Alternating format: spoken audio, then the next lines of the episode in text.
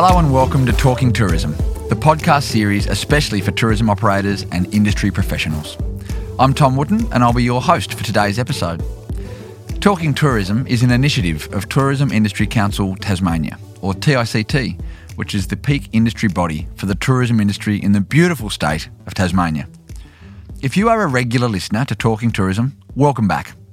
If you're a first time listener and enjoy today's episode, remember there are now over 100 Talking Tourism conversations available from wherever you access your podcasts. Or you can simply stream them on the TICT website, which is tict.com.au. We are recording this podcast today on the lands of the Palawa and Pakana, and TICT offers its respect to the Tasmanian Aboriginal people, their elders, past and present, for their enduring care and management of these islands. Today's episode is brought to you by our partner, NRMA Expeditions. NRMA Expeditions is one of the largest and fastest growing holders of tourism assets across Australia and has recently entered the Tasmanian tourism industry with the acquisition of some of Tasmania's most iconic destinations, including Freycinet Lodge, Cradle Mountain Hotel, Strahan Village, and Gordon River Cruises. Thanks to NRMA Expeditions for their generous support of TICT and for helping to make this episode of Talking Tourism possible.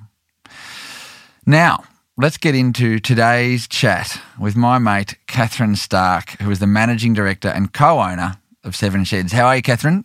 I'm very well, thanks. Tom, how are you? Not bad, thank you. Catherine is an experienced general manager with demonstrated history of working in the food and beverage industry, tourist attractions, and local government. Since its launch in 2008, her business, Seven Sheds Brewery, has maintained its original backyard premises where visitors can meet the brewers, see hops growing, and taste the delicious brews. An advocate for the Cradle to Coast Tasting Trail and chair, in fact, also an advocate for women in the brewing industry, Catherine has been instrumental in developing the Northwest tourism industry over the last 20 years. How does that sound, Catherine? Is that a reasonable summary? Yes. Good. Get to work with Catherine quite a bit, uh, particularly on the Cradle to Coast Tasting Trail, and uh, have myself been to experience her beautiful operation at Seven Sheds. Catherine, as the managing director at Seven Sheds, um, and you've been involved in the tasting trail obviously for, for the 11 years that it's been alive. Uh, how much of a role does tourism industry play in what you do and what you're passionate about? Oh, Tom, it's pretty much a part of my life on a daily basis, whether I'm at work um, or at home, because as you've already pointed out, our business operates out of our backyard basically. Yep. And then, so if I want to get away from work, I'm usually doing something touristy around Tasmania somewhere. So, um, Sure. whether that's riding mountain bike trails on the Wi- Wild Mersey Network or going up to see the Fagus at Cradle uh, or just taking a little quiet beach break somewhere. I can absolutely vouch for that too. Times I've called you uh, when you're not at home in the office and you're sorry, I'm just up a mountain somewhere. Uh, can I call you back later? Yep. And when you're up a mountain, I'm not inclined to distract you because I just feel like you could uh, be in a precarious spot. I don't want to cause an injury. Um, you've been very involved, though, haven't you, in, in Northwest tourism o- over a long period, certainly longer than I have. H- how have you seen it develop? Uh, look, I, I think if I could step back even a little further than that, uh, I actually moved to Tasmania when, and I'm I'm showing my age now, when there was a, a, a petrol roster on the weekends and after hours, and you couldn't get a decent cappuccino for love nor money. so I have watched it evolve magnificently uh, over the last decades. and um, and in our region, uh, so I first came into this region actually as the CEO at the Australian Axemen's Hall of Fame, just finishing off the development project there and getting it open. Yep. Uh, so I have worked with Latrobe in Meander Valley and Kentish councils in tourism roles, and have just watched the tourism um, destination, if you like, evolve into a destination that covers such a range of different activities and experiences. When I came into the region, we already had the Raspberry Farm Cafe and um, Ash Grove. Mhm. And was open soon after I arrived. And we've just seen such growth in that space. 41 South as well. They were they were actually uh, were they open at that stage? Around about the same time anyway.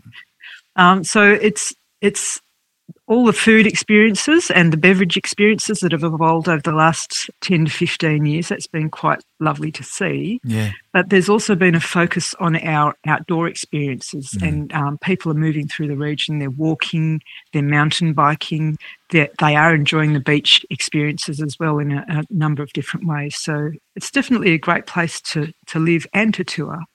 Yeah. And visitors are starting to discover it, which is a wonderful thing. It really is. I heartedly agree. So, given everything you've just said about your uh, role in tourism and, um, and your career in tourism, when you opened Seven Sheds Brewery, was it in your mind as a, as a tourism business, or were you sort of more focused on the, the trade of beer? I know you're in the business with um, your partner Willie. Uh, was it a vision you had together that it would be very much a tourism focused business? Absolutely. Right from the start, our intention was to have a cellar door. Yep. So we looked at a few different examples of cellar door operating models, and Willie's original intention was to have it in the same building as the brewery is, which mm-hmm. I'm not sure if you're familiar with that. It's just a tin shed, Colorbond shed. I think seen in the distance. Um, and I was a bit reluctant to go down that path, mm. and uh, so I I was more inclined to have a separate cellar door, which is what we finished up with. And um, because of my background in tourism and also some educational um, activities that I'd been doing at the stage in regional development policy, mm-hmm. I was able to successfully put in an application for funding from the Regional Tourism Development Pro- Program. Mm-hmm. That gave us a little kickstart on the cellar door project. Um, we were very modest. It was only fifty thousand dollars. They really wanted to give us a hundred thousand, right? which, in hindsight, would have been really handy. But, but uh, that could have started. Really, we we were already producing mead at that stage and were ready to go into a retail space yep. with the mead, but we hadn't started producing um, beer in commercial qu- quantities at that stage. So yeah. And I mean, you are you're distrib- distributing quite broadly as well. So you obviously have a, a, strong trade side to the business as well as the tourism side. Um, yeah. Has, has, any of that relationship between those two sides of the business surprised you? In the early days, we couldn't keep up with demand, yeah. um, which was a lovely thing, but it was also incredibly stressful, like mm. trying to um, brew as much as we possibly could and get it pushed around the state in more recent times, there's been a huge increase in competition. Like there's been craft breweries opening everywhere. Mm. One of the things that is beneficial in that respect is that we're not doing as much, you know, as many trips to Hobart with vans full of kegs. Yep. So that's actually made our lives a little easier. But um, at the same time, we've got other breweries open in this region, which we've never had before. And that's actually been really good for us because mm. we, we now have an opportunity for people to actually do beer tours. Mm-hmm. Um, and there's five different places that they can visit, all within an easy sort of, you know, if you if you've got a designated driver, um, you can do all five in a day. You can pick and choose which ones you do lunch at and dinner at and things like that. Yep. So. Yeah, so that's been quite a nice um, new uh, experience that's evolved because mm. of that increasing competition in a way. And therein so, lies the magic of the tasting trail, hey? Absolutely, absolutely, yep. And uh, do you see that? I mean, with those uh, other breweries coming online, is that sort of a bigger pie, bigger piece for everyone, or do you do sort of collaborative stuff as well? Like, do you actually work directly with them on? Uh, look, we're not doing a lot of collaboration with other breweries, yeah. but we're really happy to have them all on the trail, mm-hmm. and and we're certainly referring amongst each other, so mm-hmm. that sort of activity is happening. Yep, great. Yeah. And obviously, the tasting trail is also a reflection of just that uh, growth in agri tourism uh, in our region, but also across the rest of Tasmania. Um, what is, for those listening, what is agri tourism? Can you define it in a nice little elevator pitch? it's an opportunity for visitors, tourists, particularly those that come from big cities, to see where food comes from, how it's produced. Yep. Um, and to really um, connect with the land. Yep. So we, we get people that come into our premises who actually don't know what the ingredients in beer are. Right. So we get the opportunity to show them the hops, um, and we've got um, samples of the malt as well. We obviously don't grow that on site; we're not that big. Mm-hmm. But uh, for some people, they have no idea where the alcohol in beer comes from or where the flavour in beer comes from. So it's that opportunity to actually know what you're consuming mm. and um, what's real in food and what's not. Presumably. Uh when people have spent the last couple of years at home probably consuming a lot of food just from supermarkets in their apartments, particularly if we think of the Melbourne and Sydney context here, uh, during isolation periods. The idea of getting back to uh, a region where you can learn about where the food comes from and then sit and eat it or drink it must be fairly appealing, don't you think?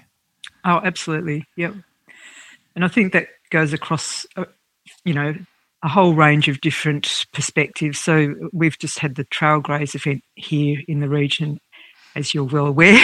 and, um, and uh, like, if you have a look on the Trail Graze website and read what the chefs have to say about the food in this region, anyone that's touring this region doing food and beverage experiences is is having a really top end experience in terms of the flavours mm. and the mm. quality of the food mm. and bev. Absolutely. And Catherine, I know you and I have discussed this, but um, how can other tourism operators leverage the market's interest around agri-tourism? So, in the context, let's say, of the Tasting Trail, not everyone can be a member of the Tasting Trail because we focus on it being sort of producer members. Um, it, it's a it's a producer trail at the end of the day, so we don't have sort of hordes of, of, of accommodation providers as members of the Tasting Trail. Sure. H- how can other uh, tourism businesses, be they accommodation or any other kind of tour or experience, leverage from uh, this this apparent uh, surge in agri-tourism interest in the market? Yeah, so I think the first step in that process is that other tourism operators or accommodation operators should get around and visit the agri-tourism uh, opportunities, uh, businesses in the markets, introduce themselves and understand what the, the business is doing and uh, how visitors interact with the biz- business. That then gives them an opportunity to think about how their business can interact, and that might be by packaging something up, it mm. might be by bringing the produce back to their business. It might just be through simple referral activity within their accommodation, you know, mm. having the tasting trail map in their visitor guidebook and things like that. Mm-hmm. Yeah. There's, there's, lots of opportunities. It just, I mean, everyone's different. Everyone has a very different business plan and, and uh, objectives in their business. Of course. But there are certainly opportunities. And as we can see, because we all co- collaborate and work together, there are opportunities to create collaboration with the, the agri-tourism businesses too. Of course, and and there are more of those. It seems uh, emerging all the time, and with with more people drawn to the region for these sorts of experiences, presumably uh, all of those sort of other ancillary experiences benefit along the way. If you go on a holiday, you don't just do all of the one style of activity. You would, you know, you might do the tasting on one day and spend the all of the following day at Wings Wildlife, that sort of thing. Yes, absolutely. Mm-hmm. I think we've come a long way in that. I remember when I was in the early days at the Axemen's Hall of Fame, uh, some visitors came in and, and said, you know, we're sick of tree ferns and waterfalls. What else is there to do? yeah, that's it. I think, in a way, there's mm. so many other things to do now that the tree ferns and waterfalls are just a little side side event to, to yep. everything else that's going on in the region. And I yeah. think that's a lovely thing. It is, yeah. It's also important, don't you think, that there's a not, not everyone can. Um, there, there, are a lot of things in the, the northwest and around the state. Uh, there's lots of lovely beaches. There's lots of trees, firs, and, and waterfalls. Um, finding something that's a little unique that you can stand behind um, as a region or even as a state. And agri-tourism, it just seems, is something that Tasmania can genuinely own. Oh, absolutely. And may I say that this end of Tasmania, the northwest, to me, it's the Garden of Eden. Mm-hmm. Um, we've just got everything. Sorry, but we have. I'm trying really hard not to make this too northwest centric here, but I feel like we're yeah. failing. but yeah, I mean, there's other uh, there are other great agri-tourism businesses in other parts of the state, mm. and um, yeah, we're all a part of the same attraction in terms of Tasmania attracting visitors from interstate and overseas for sure. Yeah, yeah, great. What, what's the um, traffic been like through through your business um, over recent times? Are you seeing an uptick again now? Right now, yes, absolutely. Yeah. So um, I think things for us didn't bounce back as quickly as we expected when the borders reopened. January was fairly flat. It certainly wasn't anything like the previous January, which yeah. was a record breaker. But February, March, and April have all been record breakers, and we haven't even finished April yet. Wow. So um, that that's going to be amazing. That result. And where are they coming um, from, Catherine? Are they the Tasmanians? Are they interstaters? You seeing? So we think the last few weeks we've finally seen pretty close to normal interstate visitor traffic. Wow. But we also are in a beautiful spot here in the middle of the wild Mersey mountain bike trails, and we've been seeing that increase. In fact, right now I'm looking out into our car park, and it's just full of um, utes and four wheel drives with bikes hanging off the back. Yeah, yeah. so, so that's certainly been um, fantastic for us. That's definitely working for our, our town and our area, bringing Yeah. the mountain bike traffic in. Of course. And to hark back on something you said a moment ago um, about people loving to come and, and learn about the uh, the way the food is made and drink is made. Uh, obviously, for a long time, Tourism Tasmania termed our market the lifelong learners. And even though that's not the terminology they still use, it's still very true of the market to Tasmania. People that are coming Yep. here want to sort of immerse themselves in the culture and understand um, what it is we're doing here. And it's probably fair to say that goes to the heart of agri-tourism quite a bit as well. It's it's almost an educational experience. It, it absolutely is, um, and it doesn't have to be in your face educational. You know, we're not standing giving you a lecture. Get out the whiteboard. You to pass the test at the end of it. But just seeing green grass and cattle grazing on green grass up close, Mm. um, seeing the hops and being able to feel them, break them open and smell them, um, that's all part of learning about food. Yeah, great. And I think that's that's a beneficial uh, side effect of, of visiting a farm or an agri-tourism operator that you're actually learning something without actually formally learning anything. Mm. Yeah.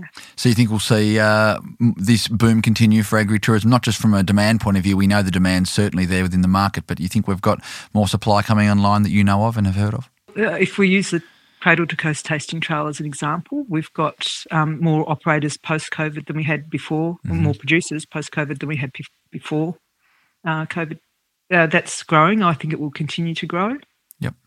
Um, so certainly in this region, definitely we're seeing uh, a lot more. Um, what, what I'm seeing at the moment is more young people coming in and looking at opportunities. So that, that- that's going to change the market and that space again. Yeah, It might, might be more sort of niche farming activities. yep. And I think just to try uh, to make this not so northwest centric, you get two two passionate northwesters together. This is what happens. But what I think we see as a at a state level is that, um, as, as we've said, that the, that the northwest has its unique characteristics.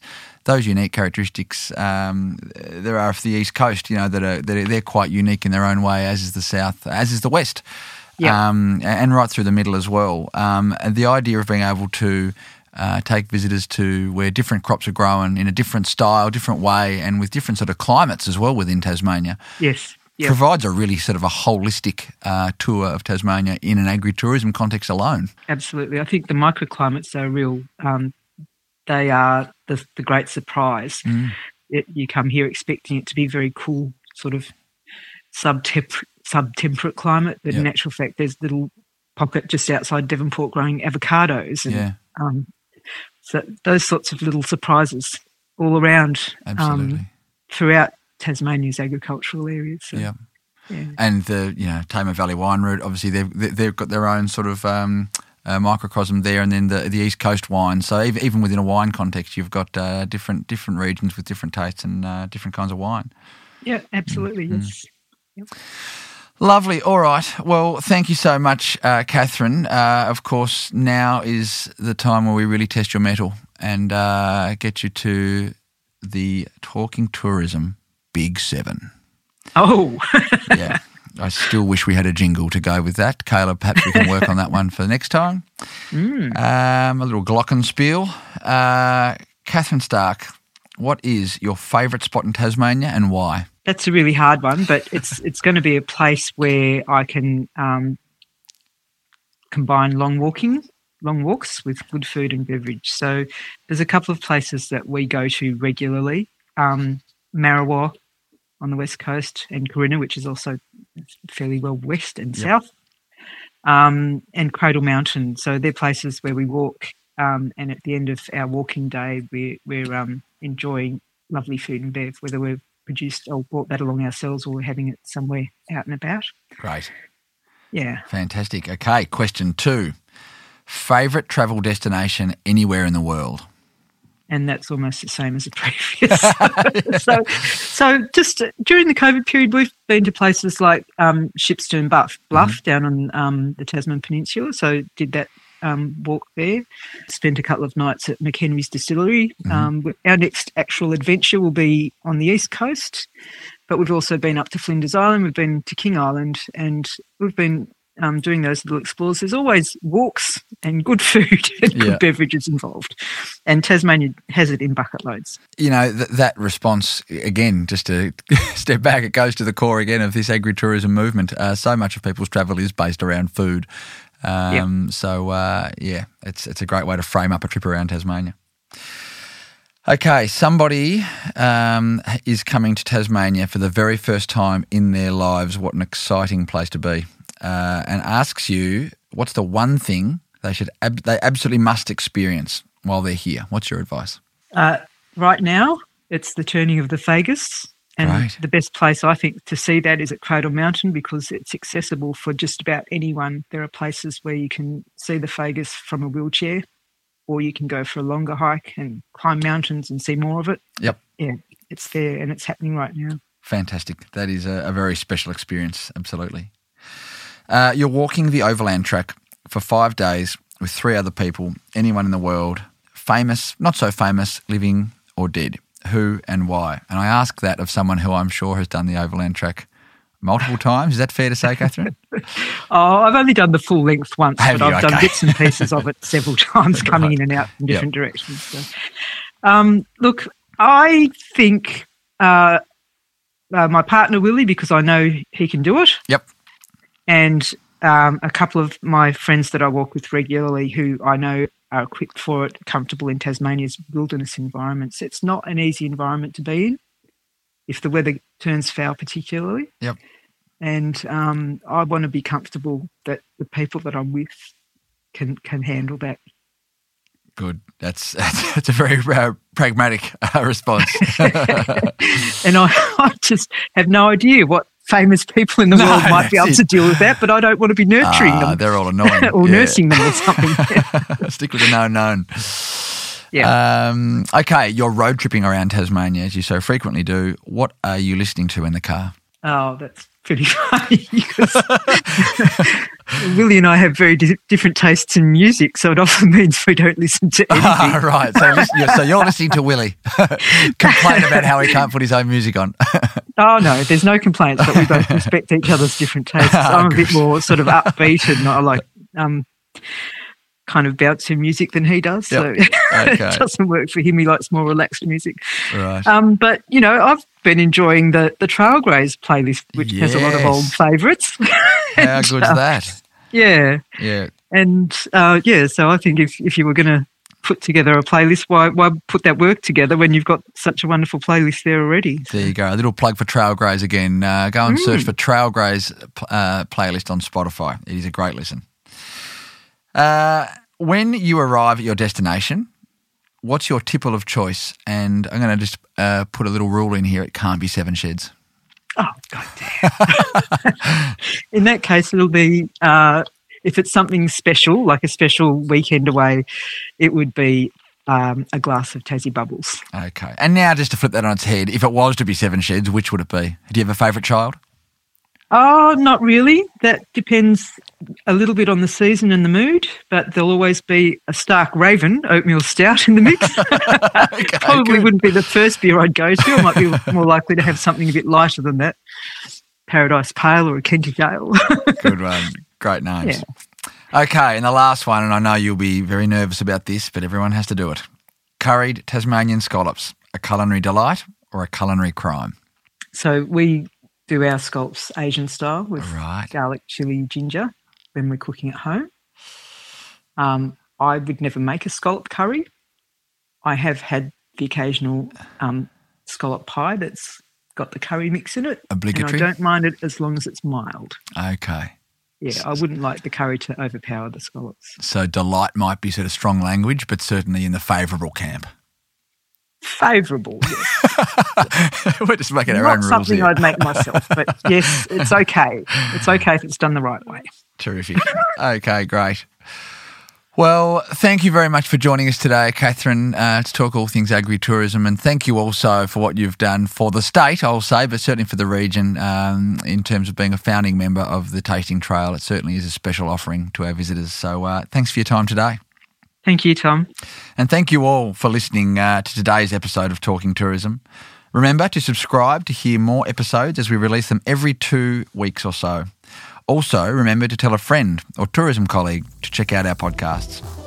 Talking Tourism is an initiative of Tourism Industry Council Tasmania, and today's episode was brought to you with the support of our partner, NRMA Expeditions. A big thanks also to Caleb Miller at Mac 40, our audio specialist who produces these episodes. I'm your host, Tom Wootton, and we will catch up next time.